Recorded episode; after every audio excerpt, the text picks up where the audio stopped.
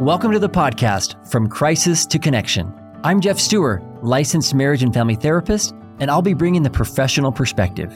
I'm Jody Steurer, unlicensed wife, mother, daughter, sister, friend, and neighbor, and I'll be bringing the regular, everyday perspective. We are all about relationship recovery, and we'll tackle tough topics like infidelity, abuse, addiction, pornography, and betrayal trauma. We also focus on helping you build stronger connections in your most important relationships. So thanks for joining us. We're glad you're here.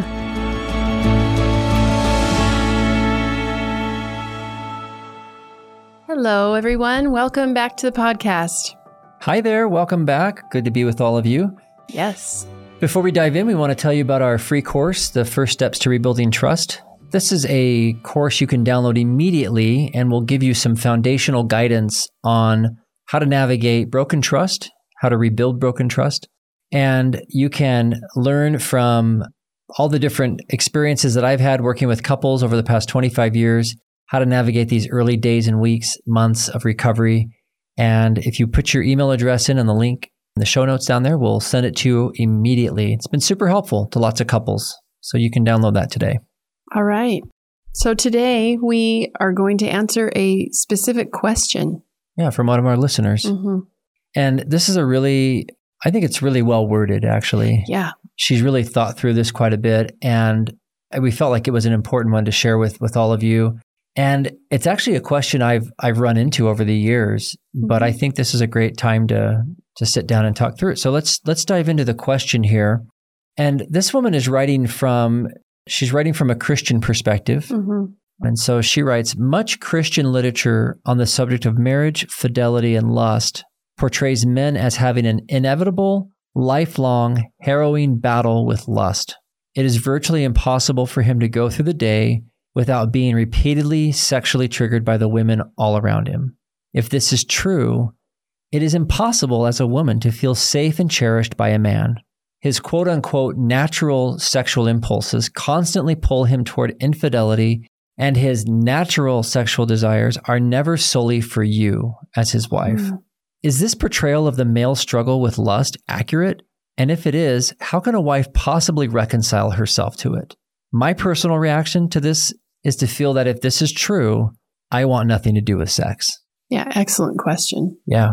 And So, I mean, right out right out the that. gate. I mean, Jody, she's got a point, right? If that is true, Yeah, if that's true, for sure. right? Yeah, me too. You couldn't I want- reconcile it. Yeah. Nope. No. And I don't want to have to pretend to have that responsibility for somebody else's, like to be jumping through hoops so that that doesn't happen. Or like, Yeah. like the, the amount of pressure in, in my mind that that puts on a wife hmm is impossible. Yeah. Oh, yeah.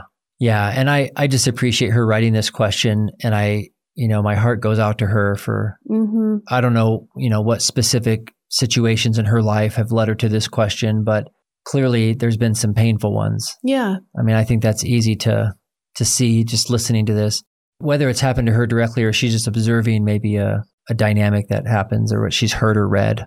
Mm-hmm. It's painful. But we're going to approach this today, at least I'd like to. I think we can talk about that. Yeah. Let's hear it. that this isn't that that what she's worried about isn't true. It doesn't have to be true. it does not have to be true. Like an individual male might Live, Live that. Mhm. that as if that is true, Right. but that is a choice. Right. Which would really, you know, in essence, if if any of us give in to just what comes naturally for us, Mm-hmm. then we're really no different than any animal, Sure. right? Yeah.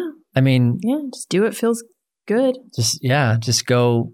I mean, you look at animals and they just act on instinct and impulse and their wiring. We don't, you know, we don't fault them for it. Right. We're just like, okay, go do your thing, do your animal thing, you Mhm. know? And, but we expect more out of humans.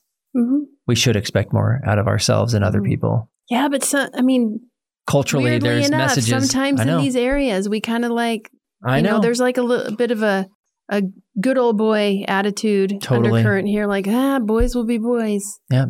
I was talking recently with uh, some folks who they never came from any sort of a religious background. Hmm.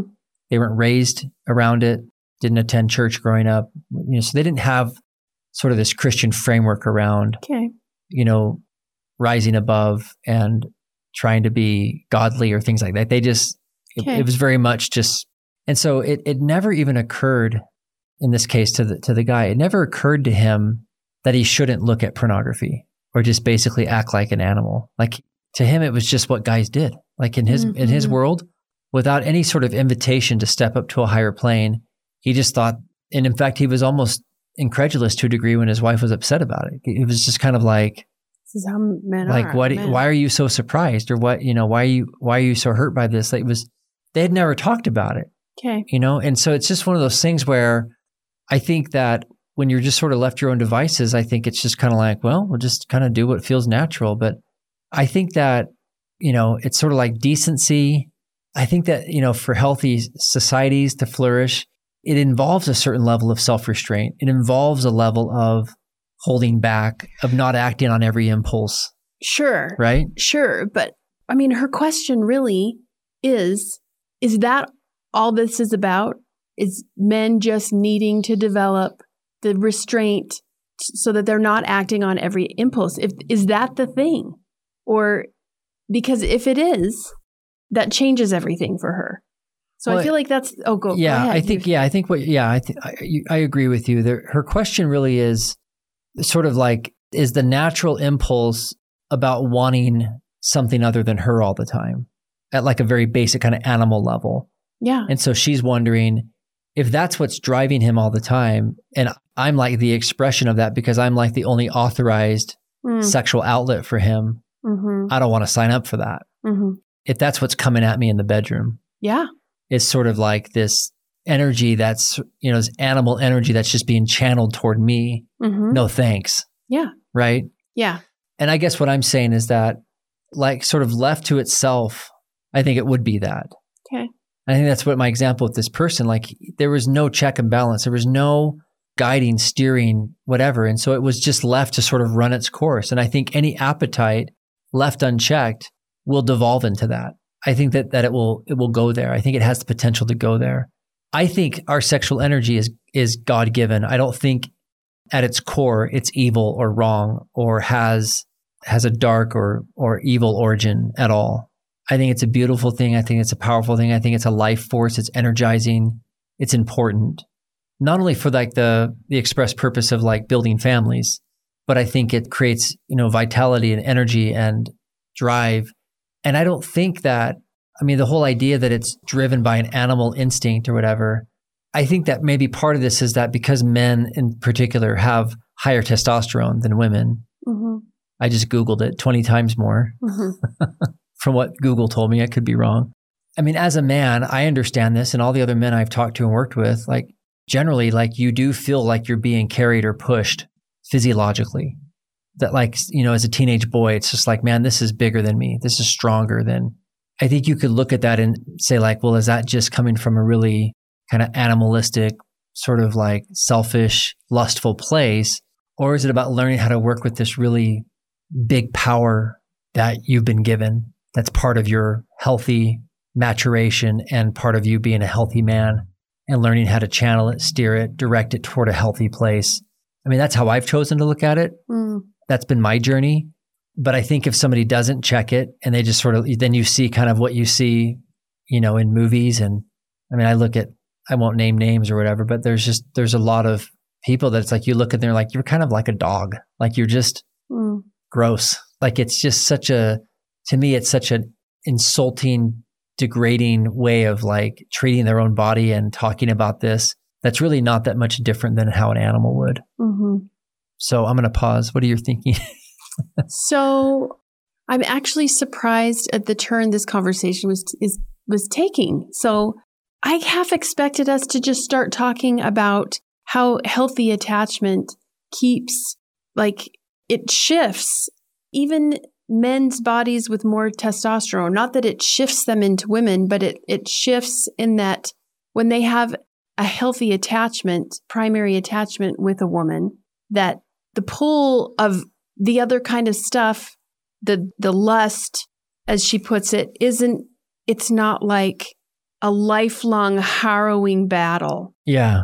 That when the right kinds of things are in place, there's a whole lot more going on there than just sexual acting out Totally. and or resisting sexually acting Yes. out. Like that's a whole different Yes. place to be. Right. So let's talk a little bit Yeah. more about that right. because I think what she's asking is is there any hope here? Yeah, and I, I'm glad that you introduced that element to it because Okay. I, I want to, I do want to get there as well. Is there anything that I shared that you disagree with or that you feel like is off topic? No. Okay, No, not you just want to bring in this attachment piece as, Well, yeah, because I feel like the undercurrent of her question is hmm, is this how it is? Be straight with me. yeah, I yeah. want to know because I want to respond to it in the best way I can with understanding it. hmm And I feel like that is, I mean, we're talking about possibilities, Sure.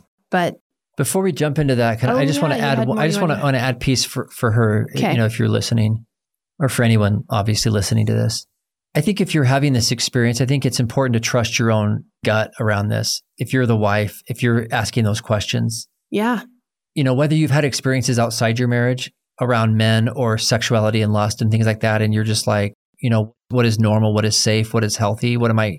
But especially if you feel like those signals are coming from your own spouse mm, or your partner, I think that that's important to slow that conversation way down for sure. and honor yourself and be able to say something doesn't feel right about this. Yeah, she can't buy into this. This does not feel like love. It feels like lust. Something doesn't feel right. Because I, I feel like if if there was a, a healthy expression, and I mean maybe that, you know, she's dealing with a husband that has had a, a problem with lust, with, Mm. you know, sexual secret behavior or Mhm. secret sexual behaviors or you know, so there's that that part of him's been revealed or whatever. hmm But at the core, I agree with you going back to your point that in a healthy attachment relationship, that gets directed, it becomes something the couple shares. It's not like him just over there trying to manage this uncontrollable energy Yeah, and then he just gets to like, you know, express that finally with her in the bed. You know, it's just that's that is no model for healthy partnership or sexual intimacy and it's not attractive. no, it's very objectifying. hmm Yeah. I think that sexual energy, that vitality, I love the way John Eldredge talks about it. And Jay Stringer, I'm going to share a, a thought from Jay Stringer that I, I think um, I, re- I read recently. John Eldredge talks about it like he uses it the the metaphor of a of a stallion. You know, he says if you basically if you castrate a stallion, it doesn't act like it's not powerful anymore. Oh, that that's like the source of. Yeah, it's tame. the- it's like it's just you know Okay. and he even talks about like a scalpel. Like he says, a scalpel is sharp and it can kill, but it can also give life. He says you want to keep the scalpel sharp. You want so men like disowning their sexual energy, but understanding where it comes from. That it's not just some animal instinct they need to act on or be entitled to have, hmm but it's a force, it's a vitality, it's a power that they can use to draw them close to their wife and their family. And Jay Stringer's point, which I love so much, is even expanding our understanding about like what sexuality even is. hmm That sometimes we can become so narrow about it that we think about it's Mhm. only about lust or body parts or Mhm. you know intercourse or these these really kind of narrow expressions of it. And so Jay Stringer said recently, there is no moment that we are not sexual. When a widow cries at the funeral of her late husband, we are seeing her sexuality be expressed. Her tears honor the serving, the severing of the intimacy they shared. Mhm. When our bodies run or hike through a beautiful trail, we feel alive, meaning we have reconnected our body to the world around us. Our sexual self is so much more substantial than bodily pleasure. To be sure, eroticism and genital pleasure are some of the best experiences of sex. But remember that anything that brings connection, integration, embodiment, and soul cultivation are also central to developing our sexual self too. The best sex doesn't just happen in the body. It is multidimensional when body, soul, and mind converge. Our sexuality is inviting us to be more deeply connected to ourselves and the world around us. Yeah. Wow. That's awesome. Yeah. She's worried about lust. She's worried about Yes. that being the force that's being brought into her marriage. Yeah. I yeah. think if she's detecting that, that deserves a conversation, hmm specifically for him to look at that. Sure. And I mean, she might be asking you because she might be surrounded by Messages. yeah. yeah, other messages from other men and women in her life telling her that this is just how it is. I think, like any appetite, it can get, I think that that can be mutated into something really unhealthy like lust. hmm I don't think that I don't think that the pure expression of it, like the energy, whatever, is lustful. Mm. I don't believe that. No. I think that that is a variant of it. I think that that is a a place it can go if if left uneducated, unschooled, unchecked. Yeah. I think there has to be a nurturing and an understanding of how bodies work. And I would want all of our sons in this case, all of our, you know, just the the men, the sons, the brothers, the, the men in our lives that we love and nurture and mentor, we not to be afraid of their sexuality, to not be ashamed of it, to not feel like they're just animals that have to be tamed. Yeah. But instead to understand that this is a powerful force that can give them everything Jay Stringer just talked about, full mind, body, soul connection. And like that's a powerful energy to bring into a marriage and a family. Yeah. And if you only see it as like, well, it's this one little slice of life that's reserved for the bedroom, then it's going to feel so disconnected and severed from yeah. everything yeah, else. it can turn into Yeah. what she's talking about. And I think in a way, lust is that energy that's disconnected from all the other stuff. hmm So I feel like so it, narrow. it is. And I think that lust is very, very narrow. It's, Mhm. it's, and it's, it's about taking something from someone where I believe sex is generative. Right. I think sex and connect is, is about connecting, building, giving. Mhm. It's growing, creating, where lust, I think, is just taking and it's diminishing, narrowing. yeah. They're very different forces, maybe coming from the same, hmm uh, maybe biology, if you will. hmm Do you think we've answered her question? Yeah, I think. you have more you wanna so. say? I- No, no. I mean, No, I'm I talking. think so. Yeah, I'm talking about this from my own experience as a man and as a clinician. But you're sitting here as a woman reading this question from a woman. Is there anything else that you want to add to her or to our listeners that might help? No, I think it is absolutely possible for a woman to feel safe and cherished by a man and not like an object for his lust. Absolutely possible. Every woman does not need to just live in fear or resignation that hopefully today, you know, all the the pull to his natural desires won't be away from her. Right, That does not have to be her reality. right, right. And I think a couple can learn how to talk about this in a really healthy way Mhm. for her to be able to have a voice and express what doesn't Yeah, feel right about right. it. It should be a shared Whether experience. that's a relational thing between them or whether that's something from her own story, Mhm. wherever these messages are coming from, Yeah. to understand them and to address them. Yeah. And for him, likewise, to push against any sort of male entitlement or cultural beliefs or Yeah. animal instincts that just would Dimi- it's so de- diminish that beautiful potential. exactly, yeah. to not live beneath what I think is the privilege of every couple. Yeah. I'm so grateful she sent this question. Yeah. We actually have we actually have a couple a couple more questions from her Yeah. that we'll address in a different episode. So Mhm. stay tuned. She she sent in some other questions and I think some of them overlap with each other, but it's really sacred ground here. She's letting us see her heart and hmm some things that are very very vulnerable and Mhm. hopefully we in talking about these here that she's been able to get some help and support and ideas. Yeah. All right, deep breath. Yeah. Good stuff. Thank you for being here with us again. yep, thanks for joining us everyone. We'll see you next time.